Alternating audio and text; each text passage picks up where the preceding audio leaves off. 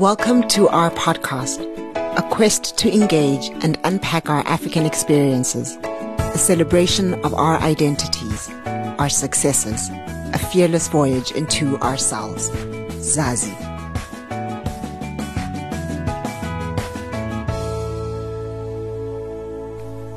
Hello, hello, hello, and welcome to Zazi, our podcast that seeks to help and unpack the African experience. How are we, Patricia? We good, we good. I'm so excited. We're here for episode four, right? Yes, episode four, and we are sort of sinking our teeth into one of the very first things that sort of connected us, um, that being music. Yes, music. My name is Busiso Nkambule. I'm a creative director of Root Africa Music, an organization that works with indigenous musicians in Southern Africa.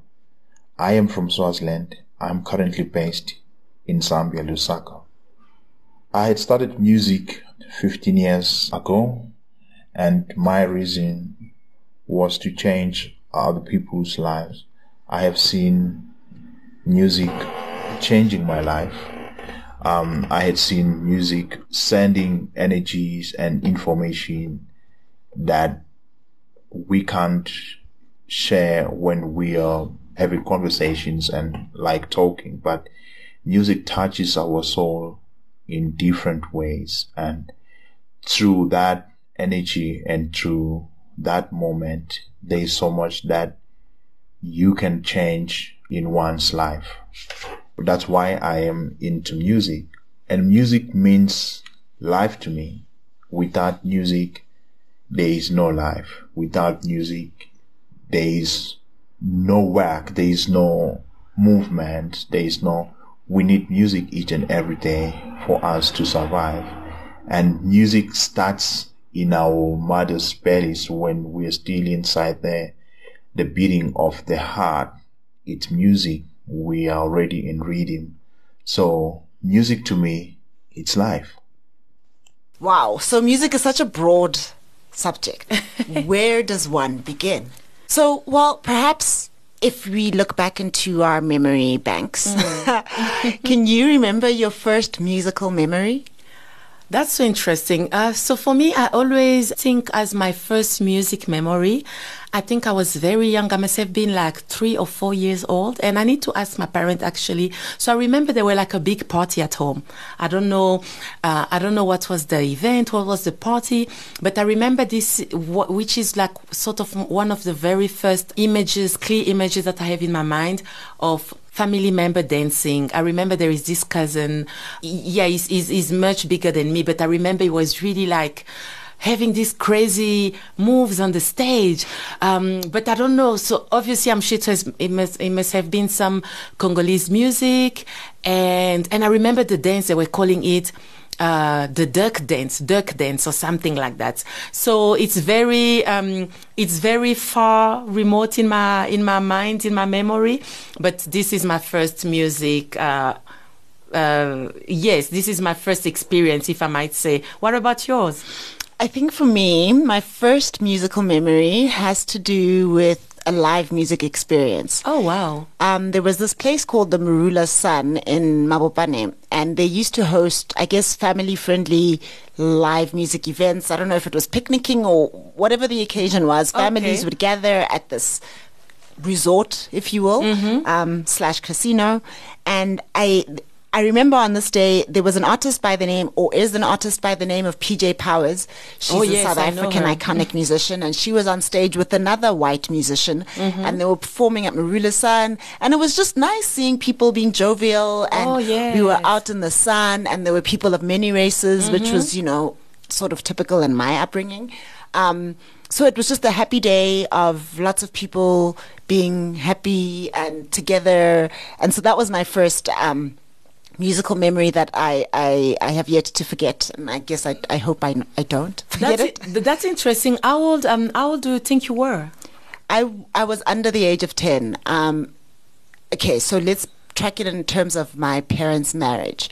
It would be when I was probably three to four, five, at that time when they were still um, living under the same roof. Oh, all right. Okay, interesting. Yeah, I so that's it. actually how I can map it, is because my parents were together in that recollection as well. Oh, okay. Yeah, so that was a, and it was funny because I, I went on to grow up and become a person who helped curate events exactly like that one. Oh wow, that's So- that's amazing. So, do you think that was the inspiration behind? Maybe I- early I- inspiration. to be honest with you, I don't even think this was an inspiration. In many ways, I really feel like this was a calling um, Ah, for me to come to work with music. I just find that my story to hear is so like unlikely.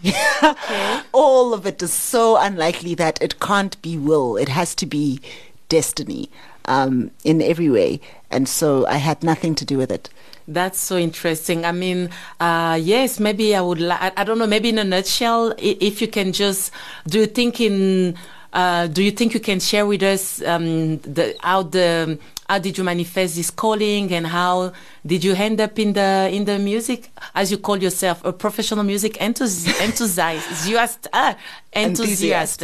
well, I mean, that's actually a great segue because one of the things we're going to unpack is um, why is music important to you? Yes. So for me, so I, I mean, from this memory of people being jovial and enjoying uh, PJ Powers at Morula Sun, I went on to tap into music as a mode of, of communication. I guess I was actually like a really chi- a shy child who wasn't too vocal with her words, you know. So what I would do is I'd write lyrics a lot. So when I would take a song that existed, like a Mariah Carey lyric or a song, at least the melody, and I would rewrite my own words um, to these Mariah Carey lyrics, and then I went on from there to actually just constructing my own songs, like my own melodies, my own Wow. lyrics, the whole works. And I, I had like books and books and books of Oh my God. lyrics that I had written of my own. Or what I would do is I would transcribe other people's lyrics. So I have Mm-hmm. many lyric books. And then I actually made it go a little further where I would take lines from other people's songs and make a new song of other people's lyrics. Oh my you god, know? you're such a creative person. I could not do that. No, I really dove deep, deep, deep into this mode of communication and expression, particularly lyrics. And I have a friend by the name of Lindy. We often discuss um, what strikes you first about a song. Is it the lyric? Is it the melody? Is it the what? You know, and The for me, beats, I always consider that for me, it's always been lyric. So if your lyric doesn't do it for me, you don't have a listener in me. What catches you about a song?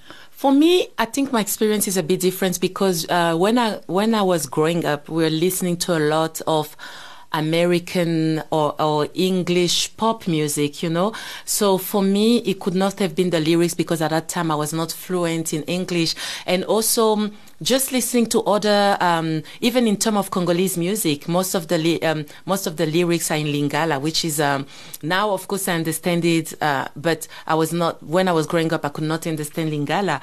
So um, for me, I would say it's the rhythm first, how it makes me feel, how yeah, how it ma- how it brings maybe people together on the dance floor or something. So for me, it's really.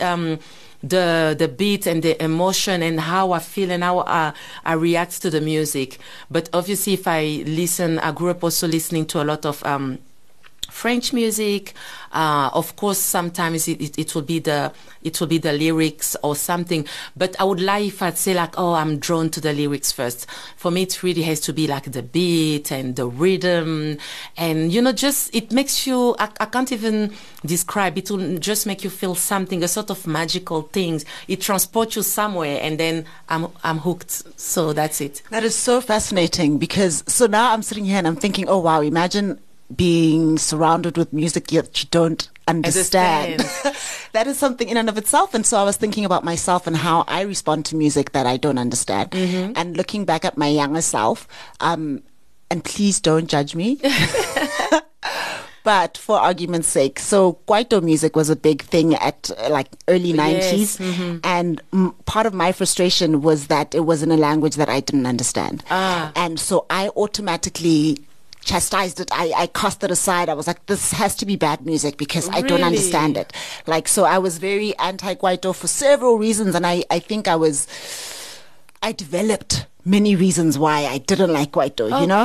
Because of the fact that I didn't understand. Or like, uh, to be honest with you, it's not even that I didn't understand. It's just that understanding would be harder for me. Exactly. So I knew the language, but now I had to sit and actually like compartmentalize and make sense of it versus English that I could just sort Mm-hmm. Of understand without Yeah. thinking about it. Yeah. But these songs in vernacular frustrated me because they were harder to understand, and so Ex- I I dismissed them and I didn't like them. That's so interesting because, like I said, for me, the difference being exposed to so many music in different languages. Um, I never been, yeah, it's never been a big, uh, a major factor, and yeah, and and I'm sure a lot of people from my generation will agree. Um, yes, American and and yeah, and American and English pop was so big at the time. My generation grew up on Michael Jackson and whatever, on our parents' music, James Brown, and you know, etc. But we could not understand. But having said that, I feel like. Um, you can always understand music, you know, even if you don't really understand the lyrics and the things. I feel like there is this sort of um, transcending understanding like mu- music on its own it's a language that's what i want to say. Music on its own it's a language. You can always understand and make up of you know you, you can always um yeah you can always understand music just for the sake of, of, of the music if, if if that makes sense. And um and also having said that i always joke i always say to people like all these um, artists I was listening to are my first English teachers because obviously the more you listen, you'll pick up things like I love you means, you know, like I love you and love and all these things. So I feel like then it's sort of, it's starting depositing the language into your mind. Um, this is why I feel like when you start uh, learning English for a lot of kids uh, who grew up listening to um, music in English, it becomes it becomes easier to feel. learn a language. Yes. No, that is very true. Um, and in fact, so now as an adult, I turn to music I don't understand as a teaching Yes, module, yeah. as a thing to help me understand. And talking about learning the language, I remember um, when I was early early teens, late childhood, early teens.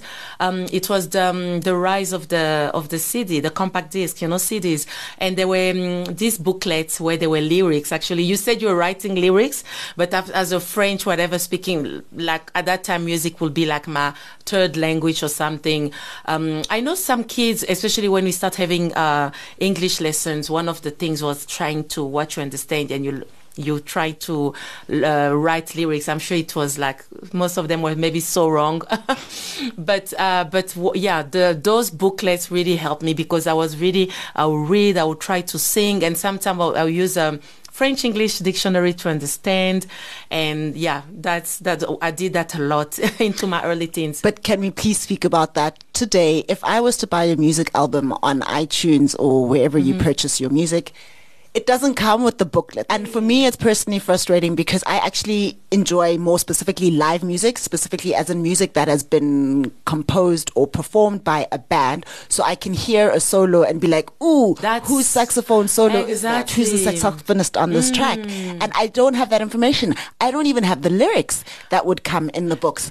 Guys, please, whoever's listening to this, we need you to reconfigure how you offer the info booklet. Exactly. For, for me, those booklets were very like, it was a minor inf- information. Like you said, this is why I learned a lot about the artists. Like you said that, um, Greg Filling, is it Greg Fillinger was playing, uh, the guitar or the bass on Michael Jackson's CD. Yes. This is how I learned a lot about, um, background vocalists and like you said, who's playing what and just, just to, I think it's important. People, I agree with you, I co-sign that.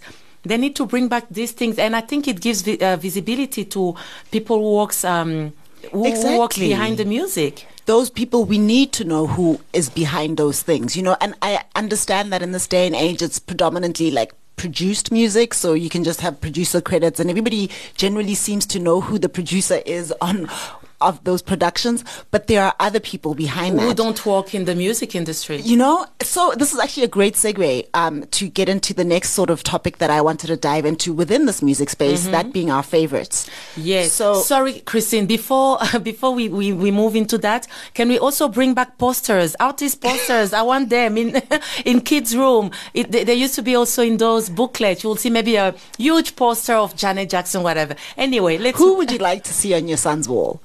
Oh my God! Ah, that's interesting question. Like right now on my or my who son- is Alex's favorite?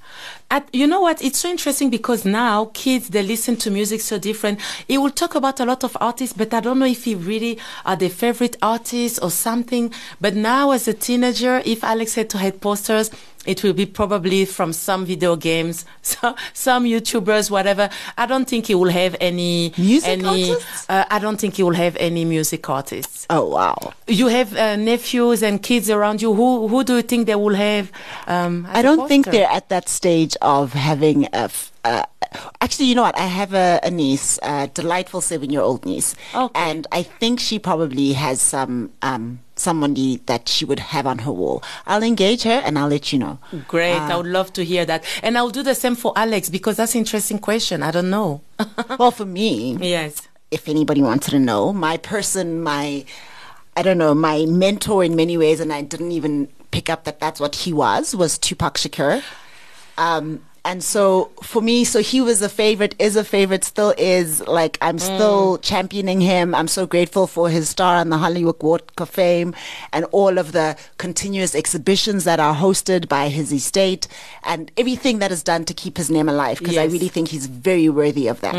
But for argument's sake, so now I, um, when I said to you that I listened to music because of the lyrics, what happened with me was that I discovered that a lot of the African, or, or let's not say African, African American music that I was at the receiving end of was all about love and I just kind of felt like wow love is a bit of a redundant topic. I want to I want to hear more. Like there's more to be singing about than love and taking people's clothes off. And so I um, started listening to what at the time was called alternative music but it's predominantly white artists the likes of Nirvana the Alan- Oh, yes. Alanis Morissette's the Counting Yes. Crows of the world. And the content of their work is vast. It's about the lived experience. It's about struggling with sure there was a lot of bad relationships. Yeah. Alanis's whole Alanis Morissette's whole album was about breaking up with an ex and how that ex made her feel.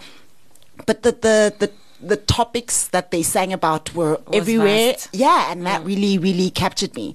And so with that, at the same time, I had an aunt who lived in the States and they would send us music or all sorts of goodies from the United States and among which was music. So ah. part of my musical interests were informed and curated by the music I received from my aunt. They were very conscious about the type of music they sent. So sure there was Elton John, um, and sure there was Boyz II Men, but there was also Tupac. So we would get this mail, and it would just be all sorts of things. And I opened it first, and there was this album, um, All Eyez on Me, Tupac, Oh, and yes. there was all sorts of things and there was OutKast ATLiens and so i claimed those albums and i listened to um, All Eyez on Me and i fell in love with the good stuff right Yes. um, or at least the stuff that i could relate with so i wasn't too much with like his collabos with the K-Ci and JoJo's and the Snoop Doggs. But when Tupac got down to delivering and, uh, something, I was there for it. Yes, And I I fell in love with him. Like I think Tupac was very sincerely my first love, and then he went and he got shot and he died, and so I told people in school that. He was faking it, and so he'd run away to South Africa. Oh, my God. He was working as a garden boy at my boarding school, and so after his passing, Tupac and I actually dated because he worked as the garden staff you at for school. real, Christy? This is a real story. Oh, my okay, this is my life. Yes, Tupac and I had a long-term situation Relation- Oh my God! Wow. in boarding school. Um, anyway, so yes, so, so Tupac was everything to me. And then we went on an overseas tour, like the following year after his passing. And the money I had been given as pocket money, I basically blew it all in the UK buying Tupac, Tupac, memorabilia, oh, wow. magazines, The Rose That Grew from Concrete, the book, the albums that I didn't have that I wanted to have. Mm-hmm. Guys, anyway, so yes, Tupac was my, like, he really still matters a lot to me. To the point where now I'm grown up and I've actually made a decision to basically only consume music from the African continent for the large part because I realized at some point that, whoo, I spend a lot of money on giving Americans life. you know, imagine I spent my money and directed it towards the continent just for economic reasons. You know, I really yes, just didn't feel like Beyonce doesn't need my mm, support. Mm. Like she really doesn't. And Janae Monet, Janelle Monáe doesn't Yes. like they really don't need my money because America on its own, if they just get supported by the United States They on its own, it. they're fine. They really don't need yeah. my African money. So I made that decision. And I learned just recently, so we were talking about hip hop, right? And Yes. so I used to be a head because I was listening to Tupac, the Mobb Deep, ATLiens, Oh, wow. OutKast. And then when I switched my focus to listening homeward, um, somebody was questioning me about my thoughts and thinking because I actually came to the point where I don't like beats.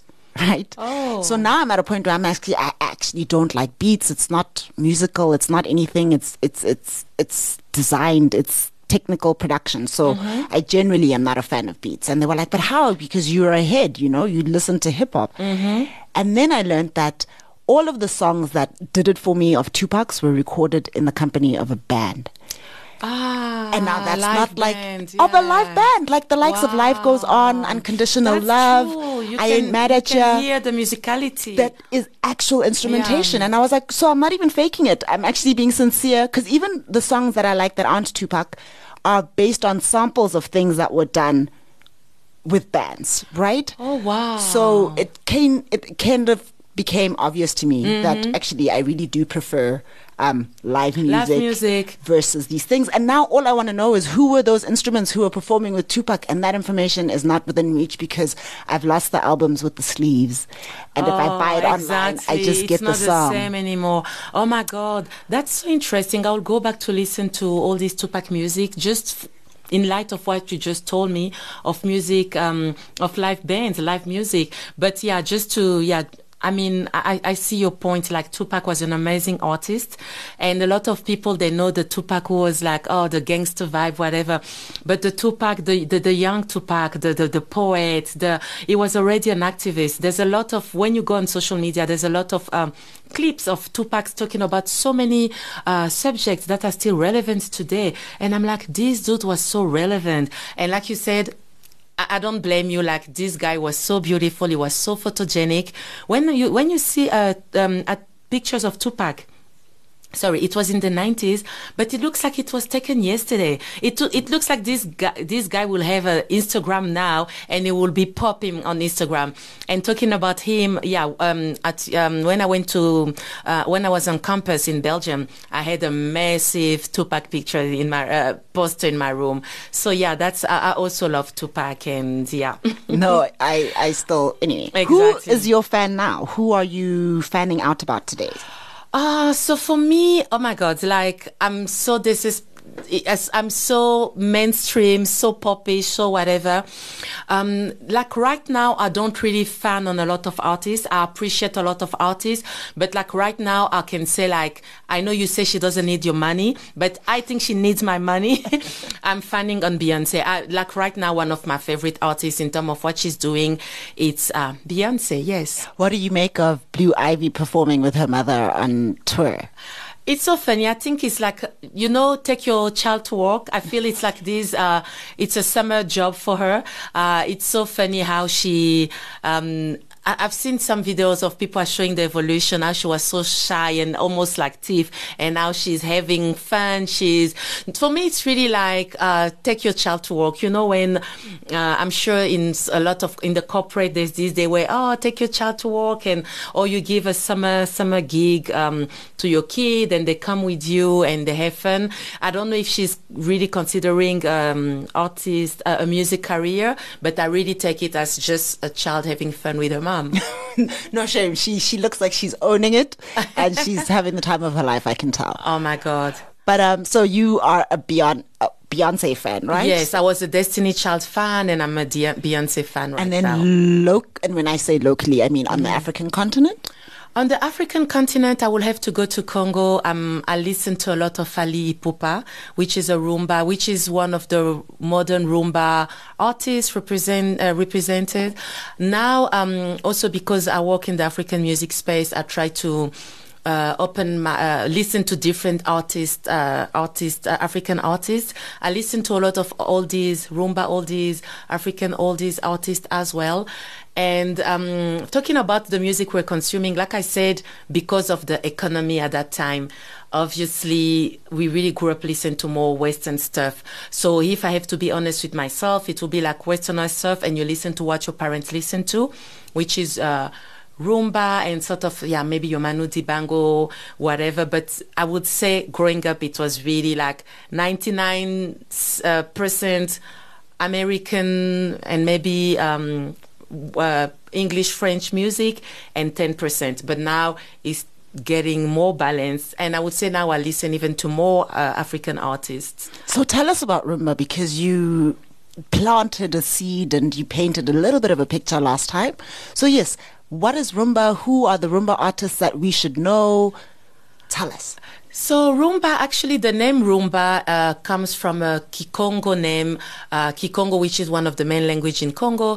Uh, name uh, the word was kumba. Apparently, kumba means the navel. Is it the navel? Something, yeah, something. So apparently, people were dancing, and um, they were sort of. Um, rubbing the navels, uh, rubbing the navels, uh, their navels together, something like that. So um, Rumba actually, uh, the word uh, Kumba has traveled with the um, transatlantic trade. Um, yeah, it, it, has traveled with people who were basically captured as slaves. Uh, it went to Latin America, and there in um, Latin America, people start uh, playing some kind of music, which was um, which had features of what they knew from from the continent, the sounds brought by the uh, ancestors, etc. And then in the um, maybe at the beginning of the centuries, it went back to um, to Africa with um, with the invention of the record of recordings and all these uh, Portuguese and Greek whatever traders, it, it went back um, on the continent and they start recording people. So they, they came back actually with something called rumba. You know, people talk about um, rumba for Cuba, rumba from you know. So it came back and the musicologists, the specialists, they said now people on the continent, they said, but this sounds familiar. They could recognize some sound of their own music on their own. So then it, um, they, they, they took this Congolese rumba and they, they, they mix it with their own um, local sound, indigenous uh, sound, and it becomes the new, the sort of a new rumba. So it's basically like a triangle, which I think most of the um, diaspora music is, right? With jazz, people trace even hip hop to to the continent. Correct. Yeah. So it traveled with our. Um, uh, we uh, our brothers and sisters were unfortunately um, enslaved. enslaved. and sell uh, yeah enslaved and they did their own music and also it came back to us and then we work on that but talking about um, uh, um, modern rumba. Um, as you remember in the previous episode, I was talking about a little bit about Congo history. So in the 60s, um, this is really when it went big around independence. There's these songs called Independence Cha Cha, Independence Cha-Cha, which, which one of the first rumba hits. And it was around, they were celebrating how we got our independence. It goes like independence, uh, independence, Cha-Cha, Tozui, you know, like how we got independence. So um, these are the forefathers of uh, rumba music. Then in the 70s, uh, we had people like uh, Tabu Ley Rochereau, which is one of the biggest um, international artists. He performed at the Zaire 74 Festival. He was one of the first Congolese artists to perform in one of the biggest venue in France, Olympia. And yeah, so this is in the 70s. It was, it really is the soundtrack. It was really the soundtrack of Africa in the 70s, in the 80s. Uh, when I was in studying in Belgium, when we talk about Congolese music, most um, African music, most of the people were seeing Congolese music. Now they see Afrobeat, they see Nigeria. But guys, it was not always like that. mm. So, so, so yes, um, 70s, 80s, you've got your, uh, I would say, uh, TPOK Jazz, Franco Luambo Makiadi, you also had um, Papa Wemba, Koffi Olomide. They were starting then, and someone like Koffi Olomide is still very active right now. Um, Papa Wemba would have been if he didn't die uh, tragically on a on a scene in at a festival in Ivory Coast. So these are your 80s, your 90s. Um, in the 90s, we had this big group. Actually, it became like more your your dombolo, your soukous, more the dancing rumba. Um, it was Wenge Musica, one of the biggest groups, and. Um, I might say after the in the early 2000s, we are a bit toppled of our uh, of our how can I say that uh, pedestal uh, from um, from by Nigerian Okay. and Cote d'Ivoire, Coupé-Décalé and Afrobeat. That's what when they started. And Congolese artists, they from the early 2000 to maybe the 2010 something, we didn't hear much of them because it was like Afrobeat came and like it was like a, a whirlwind. What do we say? It yes, Afrobeat came and took everything with them. But now we have like a modern, uh, modern artist. Your Innoss'B called his uh, style Afro Congo. Yeah, and we've got also all these kids in the diaspora, uh, all these French rappers, Belgian rappers who are using, they're mixing the Congolese sounds with. Um, urban whatever sounds there and we've got this thing they call it congolization la congolisation which is the new emergence of congolese music Like there was a period in my life when I was exposed to French hip hop. Um, I had some friends, the Makondo brothers, who are out in Pointe-Noire, Congo. Uh, they were adverts with me, and um, so they were they were. Well, they were listening to like French hip hop, but it was from Paris, France. But, Oh, yes, So yes. I engaged a little with do you know do you have some names I have, you know, and I don't want to speak it because I've, I, like, I thought I had some names. There's an album that I have, but I can't seem to find it in my iTunes. you'll have to share that with me Mm, I actually went through a bit of a moment where I was, you know, vibing with some French hip hop. Oh, interesting. We'll we'll plug that on our playlist because also obviously for me, I listen also at some point to a lot of uh, French hip hop. I don't like the current French hip hop that much, but from the 2000s, yeah, late 90s and 2000, oh my God, it was a vibe. I had a massive crush on one of the French rapper. I even met him, and and the funny thing is that one of the, the, there used to be this big collective of French rappers, um, Secteur Ä, uh, and also and within the Secteur Ä they had a little Congolese association. They called themselves Bisso Na Bisso. And one guy of the Bisso Na Bisso now, I I know him. I met him, and I even brought him to the office. I can say that, yeah, we've, okay, not like a friend, whatever, but I've got him on my WhatsApp. We talk, we chat. So for me, that's a, a, a nice little story that I like to share. Well, you know, that's that's a great also another segue into something else that I wanted to sort of get into was that since I made the decision to listen to music from the continent, um, it's become really great because now these people that I'm listening to, now these people from whose wells I'm drinking are like an arm's reach away. You know? Exactly. And it's so great. Like so for instance, I mean I'm I'm I'm shy by nature. Uh, Are you? I actually am. Okay. And so what's worse is when there are people who I'm in awe of and I have to engage with them. One such case, there's, there are two women particularly, like Nsaki and Zoe Modiga. Oh, wow. And I don't even know if Zoe registers this for argument's sake. So I've had to work with her because I've booked her for things. And, you know, so when I'm in that work mode, I can put on my work Yes, hat and I, I know how to differentiate and behave accordingly. Um, but deep down inside, I'm like, oh my God, oh my God, oh my God. I had the same feeling where um, I, I I had to interview Fally, and like I said, like I'm a huge fan of his work, whatever. And yeah, it, it, it happened to be he happened to be in South Africa. A, co- uh, was it 29, 18, uh, 18, I think, and. My brother uh, managed to get me a connection through uh, his people, and I got an interview. I went down to meet him at the Michelangelo Hotel. My heart was beating. I was like, like you said, inside me, I was like, ah. but then, yeah, like you said, we are in a professional setting. We need to behave. We cannot be crazy, crushing, and fainting. But yeah, I think that's a good thing of um in the space we are right now. Right Does now. the fact that we work in music change our relationship with music? Like, are you listening to music only for work so that you can write? Are you listening to music for whatever reasons you were listening to it before you worked within music? Hmm. Has it changed your relationship? For me, it's very interesting because honestly, I think if I had to listen, if I have to listen to music for work, I would be very bad. I, I, I don't, I don't get myself to like, oh, I have to listen this to, to work. So my music, um, habits are more or less the same. I always na- navigate to, toward what I like, toward what I listen to. I, when I drive in the morning, I put radio, so I'll listen to a lot of, of radio, whatever. So I don't take, uh, take it as a job, but of course, sometimes we need to write reviews or you need to attend events. Or, so sometimes I will put it as, oh, you need to do some interviews. So I will do as a homework. I will sit down like, oh, okay, I need to listen to this. I need to listen to that. But to be honest, um, it's so, dif- especially right now, it's so difficult to consume music. Um, f- there's so much music and the streamings and the things. There's just so much things going um, out there.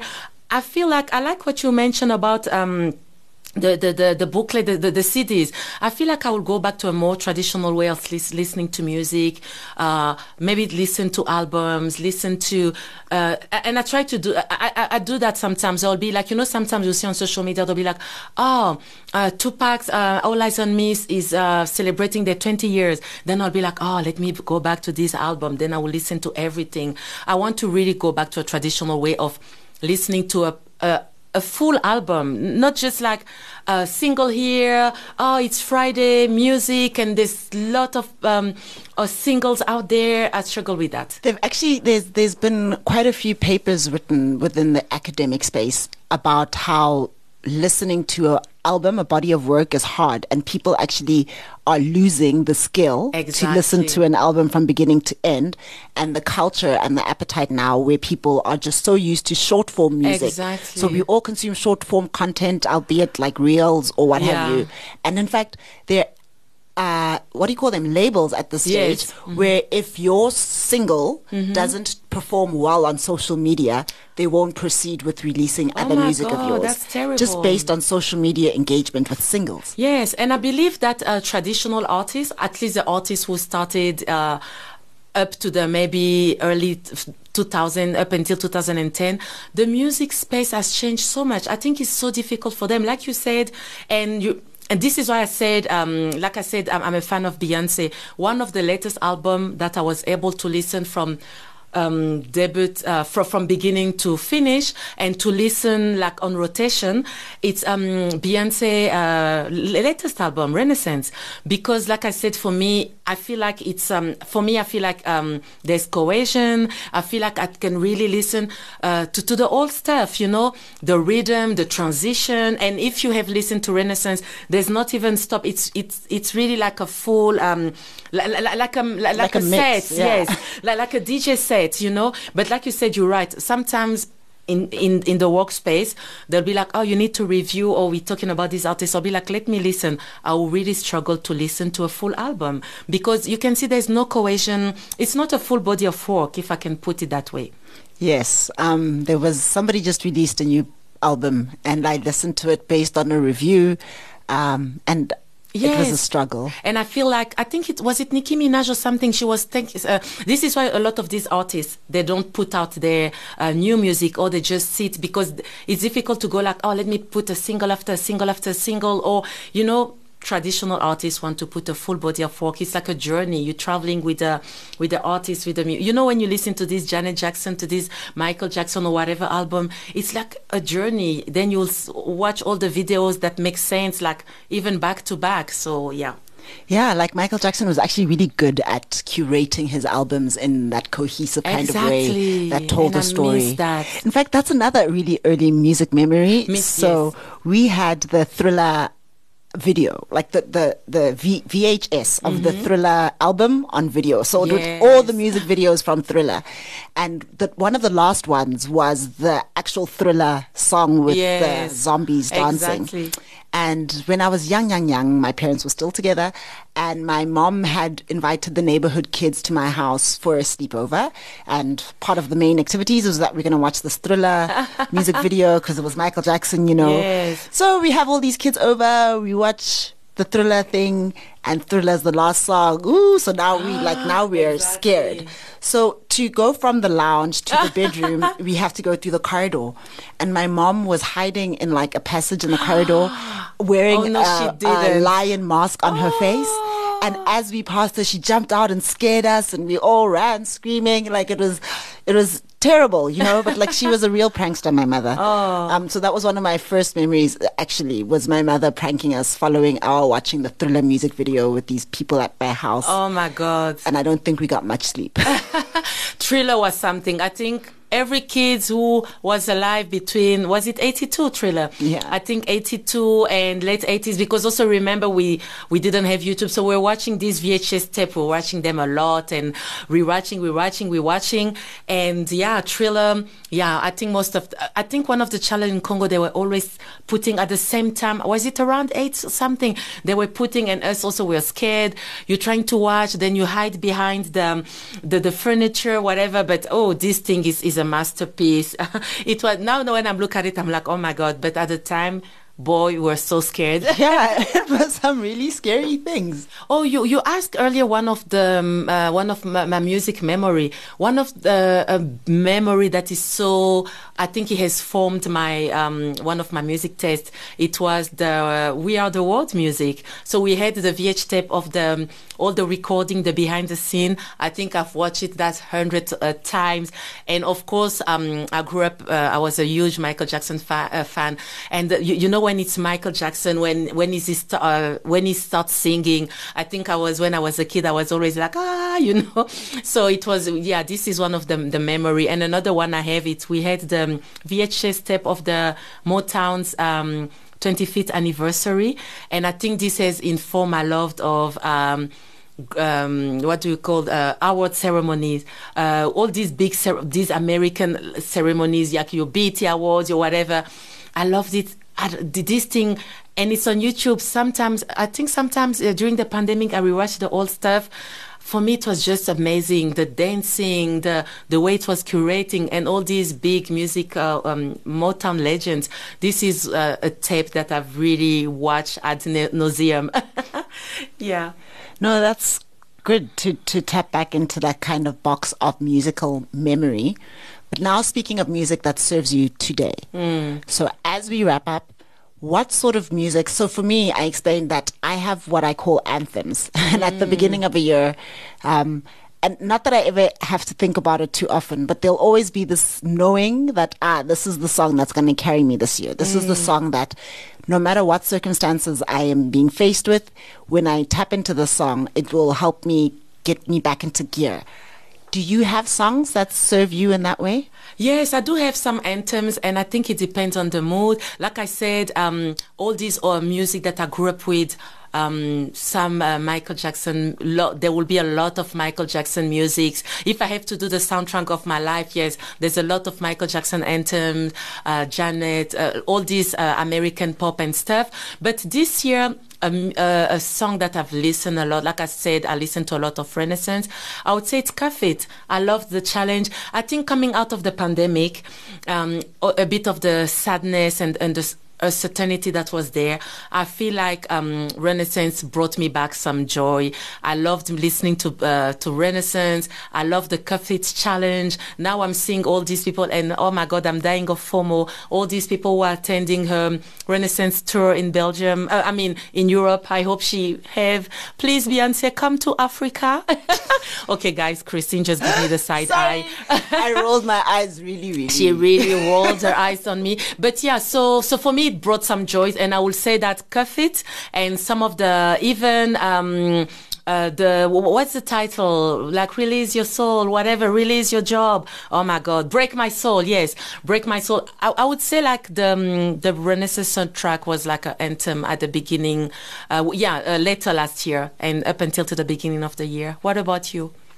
Well, I I have a lot of anthems, and for the most part, and I think this is just me being self aware that things that are not necessarily up tempo and look i love to be joyful but generally up tempo things don't necessarily okay. feed me interesting um unless there's something in the song, right? Like, so for instance, Zoe Modiga, her major sort of single was Love Yahweh.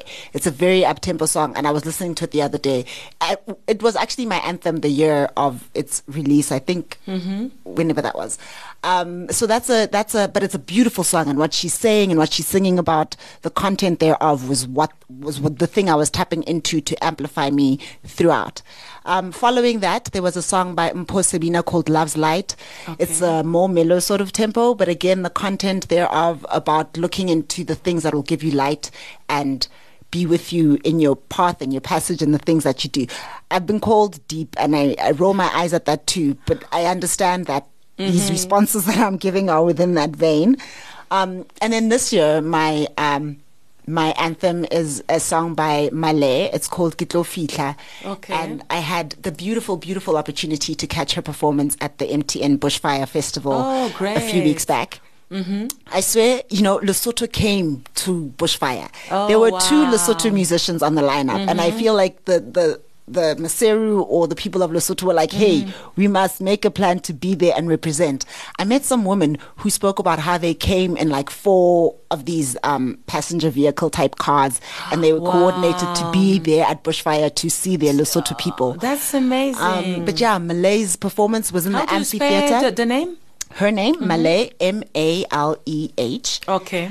Um, so that she was scheduled to perform in the amphitheater, which is the smaller of the stages that were available at the MTN Bushfire. Mm-hmm. Her there was absolute there was no capacity to sit. Like even the photos of I found a picture of myself there in the crowd. You can Oh, tell that okay, this place is packed. That's amazing. I cried when she sang that song. Like I Mm. cried and I said not like Yes, like yeah, no, I can see this, Yeah. this type of emotional cry. I can relate. no, yeah. ooh, me, I cry when I'm feeling the moment when the spirit is awoken in me. Oh. I am that girl.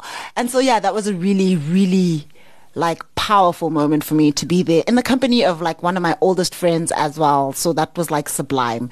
And I really do encourage you guys to show some love to your musicians who are closest to you within your most immediate proximity. They need your coins. They need your streams um, in a very real way.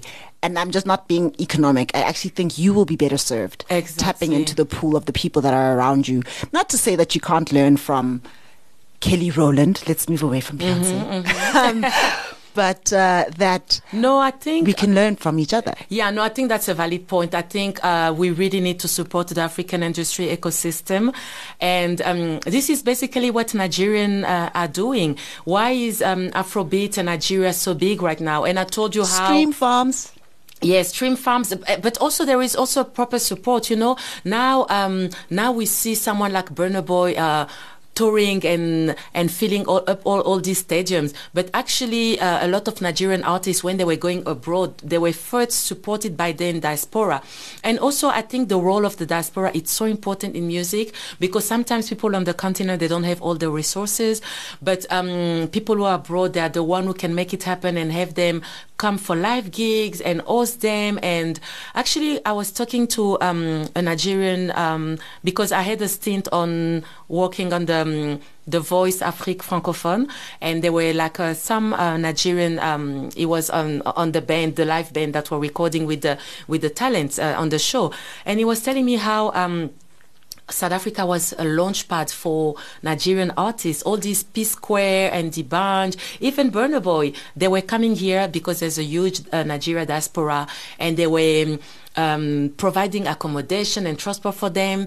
Uh, they were shooting the music video. They, so they really provided like a sort of ecosystem. Then it became, it, and I'm, I'm, sure it was the same in, in London. It was the same in some uh, across American cities. And now you, we see these people like exploding onto the world stage, but they they were having a lot of um, support for the people before that. So I agree. All, I'm very, I'm a very mainstream person. I love my, my pop music, my radio hits, whatever.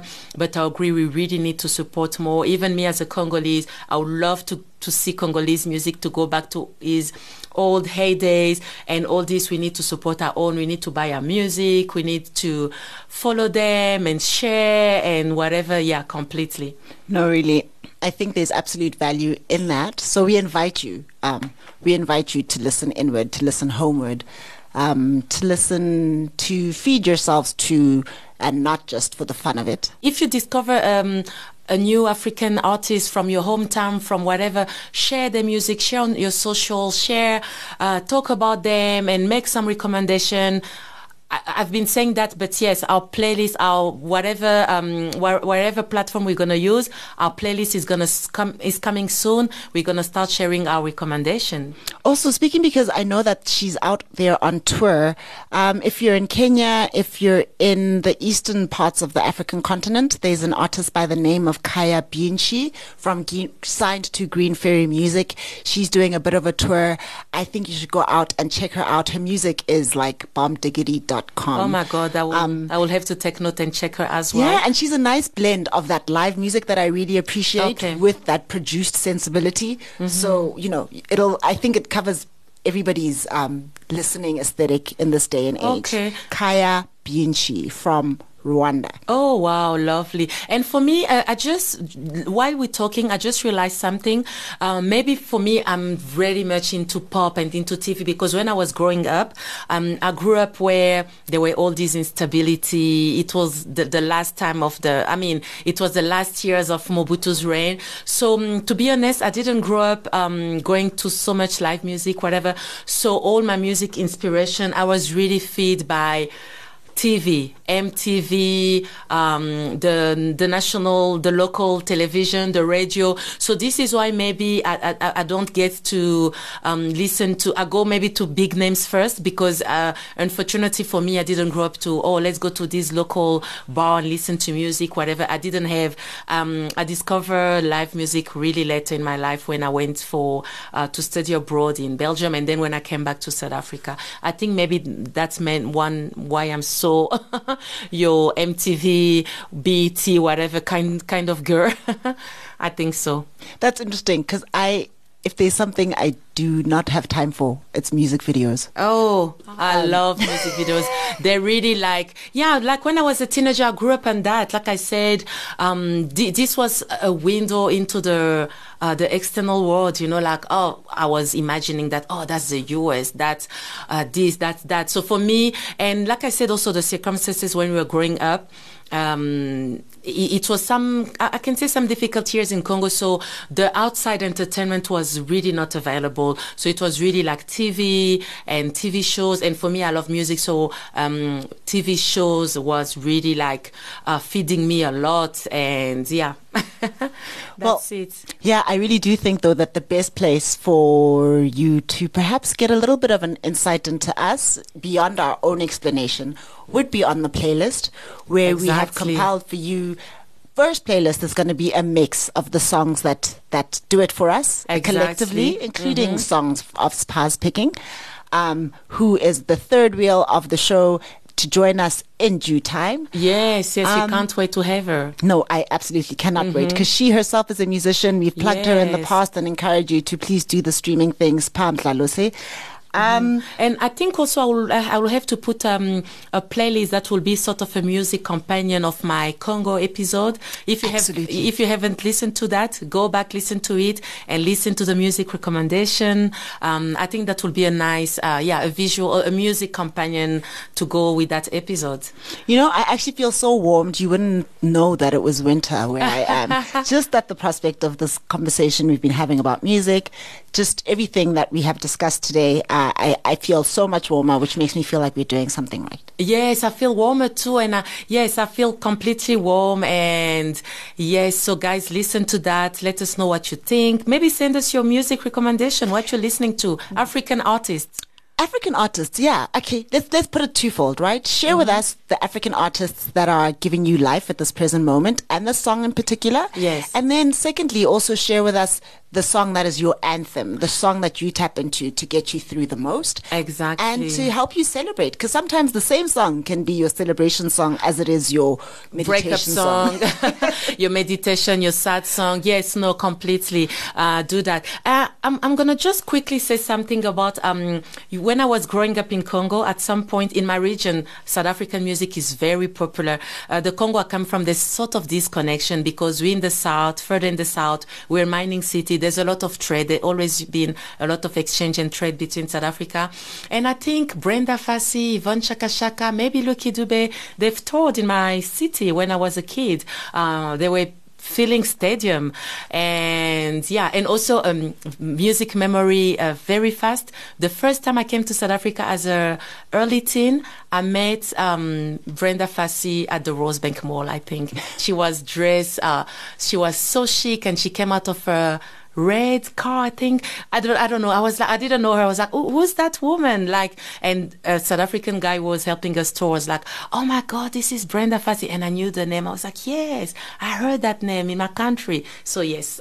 I remember last year, actually, I traveled to Tbilisi in Georgia and at several interventions of that journey, people asked me about Lucky Dube. Oh. There was oh. a gentleman who was part of the delegation that we were traveling with, and he was telling me that he had organized Lucky Dube concerts in his home country of Suriname, which is a country in South America. What? Lucky Dube had performed there at least seven times. Oh my God, seven times? And I was like, wow. He was like, Lucky Dube was a major idol to the people of Suriname. I, I just feel like South Africans have no clue how big the depth and reach of these South African gems were to the world. Yes, and I rem- uh, like also I remember when uh, Yvonne Chaka Chaka came to Congo. I think uh, people were lining on the street to greet her. She was in a in a car waving at people. It's all these now old memories are coming back.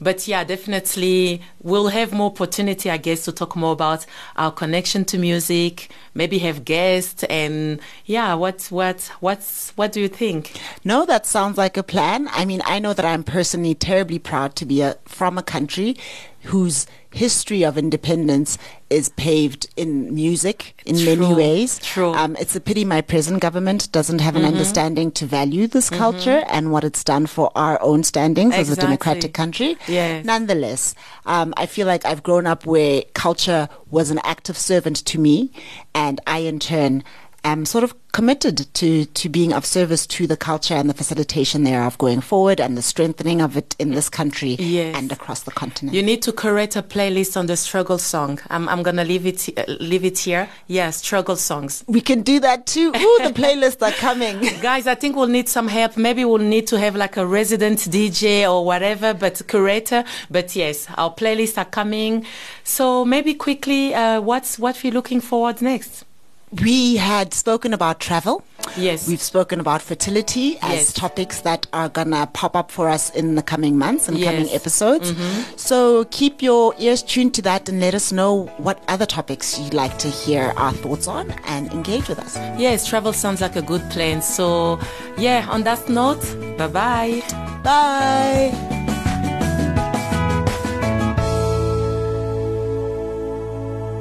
You've been listening to another production from Solid Gold Podcasts.